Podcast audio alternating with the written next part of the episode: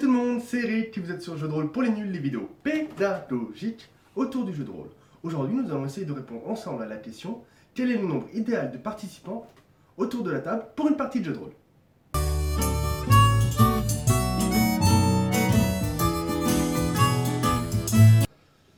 Une personne, c'est compliqué, il n'y a pas beaucoup de jeux de rôle qui jouent tout seul. À ma connaissance, il n'y en a qu'un seul, Happy, qui a été écrit par Gaël Sacré. Je vous mettrai le lien dans la vidéo description.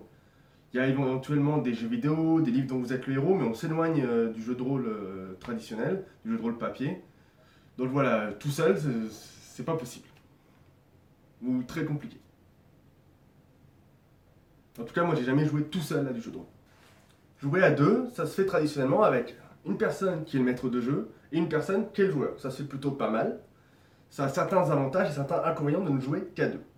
Le principal avantage, c'est que le personnage incarné par le joueur, c'est vraiment le héros. Vu qu'il est tout seul, c'est les caméras, les projecteurs, seront toujours mis sur lui. Ce sera le héros 100% du temps, ce sera lui qui va interagir avec la plupart des personnages non-joueurs incarnés par le maître de jeu, c'est lui qui sera vraiment le centre de l'histoire. Mais c'est également un inconvénient de jouer qu'avec un seul joueur. Il y a plusieurs inconvénients même. Le premier inconvénient, c'est que les interactions vont se faire uniquement dans le sens joueur, maître de jeu, joueur, et jamais entre les différents joueurs.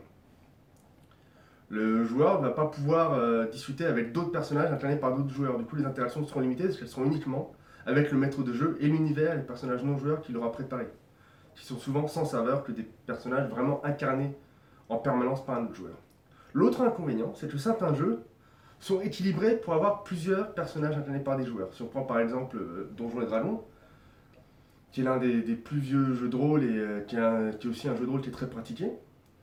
Souvent, c'est du dungeon crawling, de l'exploration de donjons ou de l'aventure, qui est écrite et désignée pour un certain nombre de joueurs. Par exemple, si on fait une aventure, il faudra qu'il y ait un prêtre pour soigner les autres joueurs. Il faudra qu'il y ait un guerrier pour frapper fort, pour réussir à combattre les ennemis. Il faudra qu'il y ait un barde pour donner des bonus magiques aux guerriers. Il faudra qu'il y ait un magicien parce que certaines créatures ne pourront être vaincues qu'à l'aide de la magie, etc., etc., etc.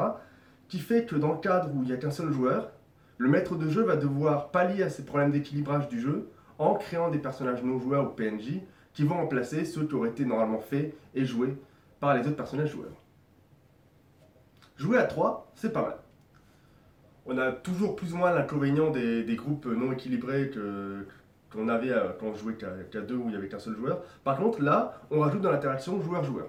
Les deux personnages vont pouvoir interagir entre eux, ils vont pouvoir avoir des relations entre leurs, faire jouer des relations entre personnages, que ce soit des relations amoureuses, des relations amicales, voire des rivalités ou de la haine. Il va pouvoir y avoir des phases de roleplay, des phases où on incarne le personnage, qui vont pouvoir se faire entre les joueurs. Le MJ n'a pas forcément besoin de toujours intervenir. Le maître de jeu, pardon, n'a pas besoin de tout le temps intervenir. Les joueurs vont pouvoir interagir entre eux.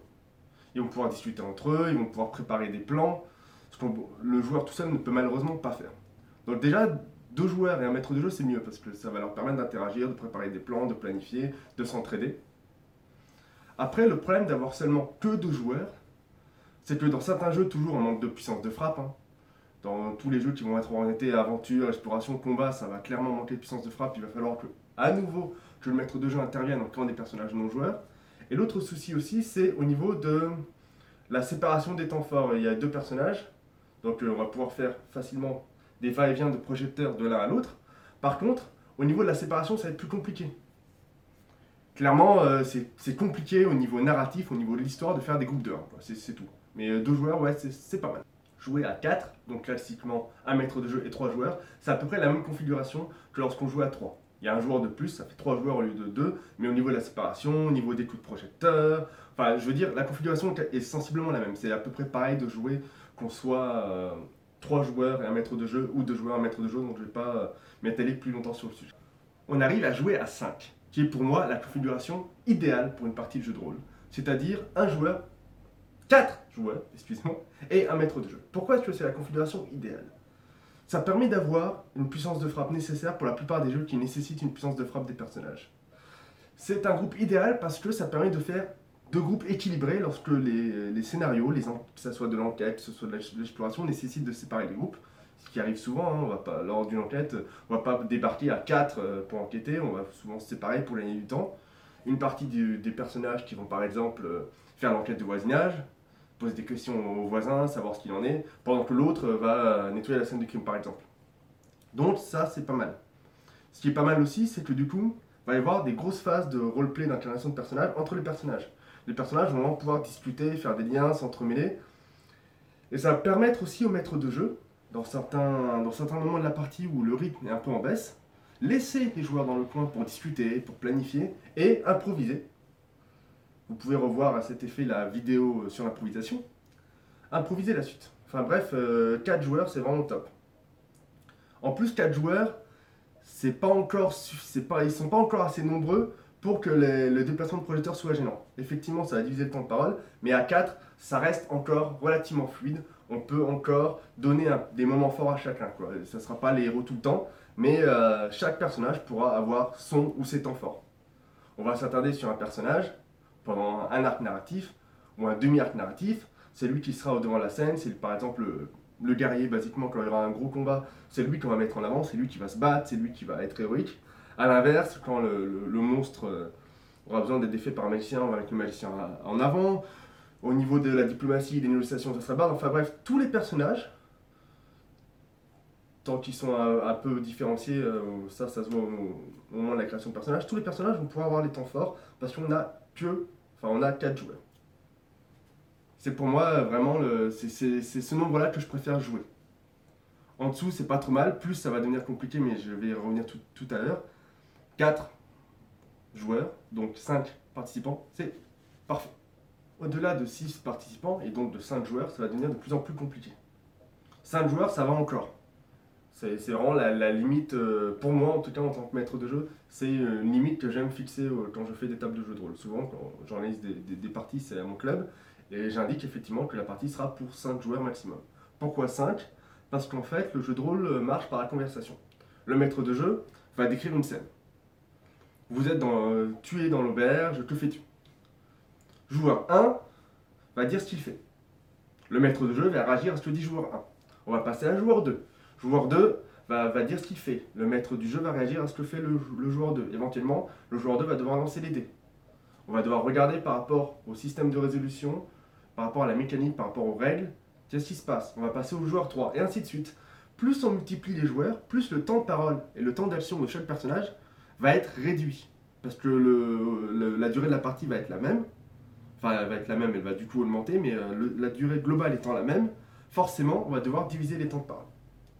Donc, plus on est de joueurs, moins la partie est rapide, plus la partie est longue, plus ça va prendre longtemps de jouer. J'ai déjà fait des parties en tant que joueur, on était 7 ou 8, et ben en 4-6 heures de jeu, au niveau de la fiction, il ne se passe pas grand-chose.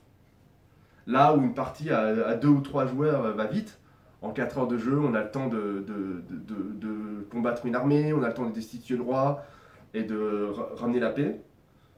À 8 ou 9 joueurs, on attend de voir l'armée arriver et de commencer la bataille. Donc voilà, 5, c'est vraiment un maximum, surtout si vous débutez de joueurs. Au-delà, ça devient vraiment compliqué. On peut toujours le faire. Il y a aussi des techniques, mais plus avancées, on va dire, enfin plus complexes de manière de faire jouer. Il y a la multitable, par exemple. Je reviendrai peut-être dans une prochaine vidéo, mais ça permet en fait de diviser les joueurs en 2 tables. Par exemple, s'il y a 10 joueurs, 10 personnes qui veulent jouer à votre jeu et que vous êtes malheureusement qu'un maître de jeu, on peut très bien faire une table de 5, une autre table de 5. Et le même jeu peut naviguer entre les deux. Faire une partie ici, puis ensuite faire la partie là, et puis... Bref, je reviendrai sûrement sur la multitable un peu plus tard, parce que c'est assez compliqué. Donc voilà, la vidéo sur le nombre de joueurs à une table de jeu de rôle est terminée. J'espère que ça vous a plu. Moi, ça m'a plu de la faire, j'espère que ça vous a aidé. Si vous vous demandiez combien est-ce que de joueurs vous pouvez inviter à vos parties, vous avez une réponse, ma réponse. A bientôt. Ah, et puis n'oubliez pas de vous abonner, d'aimer la chaîne, et voilà, ça fait toujours plaisir. Allez, ciao.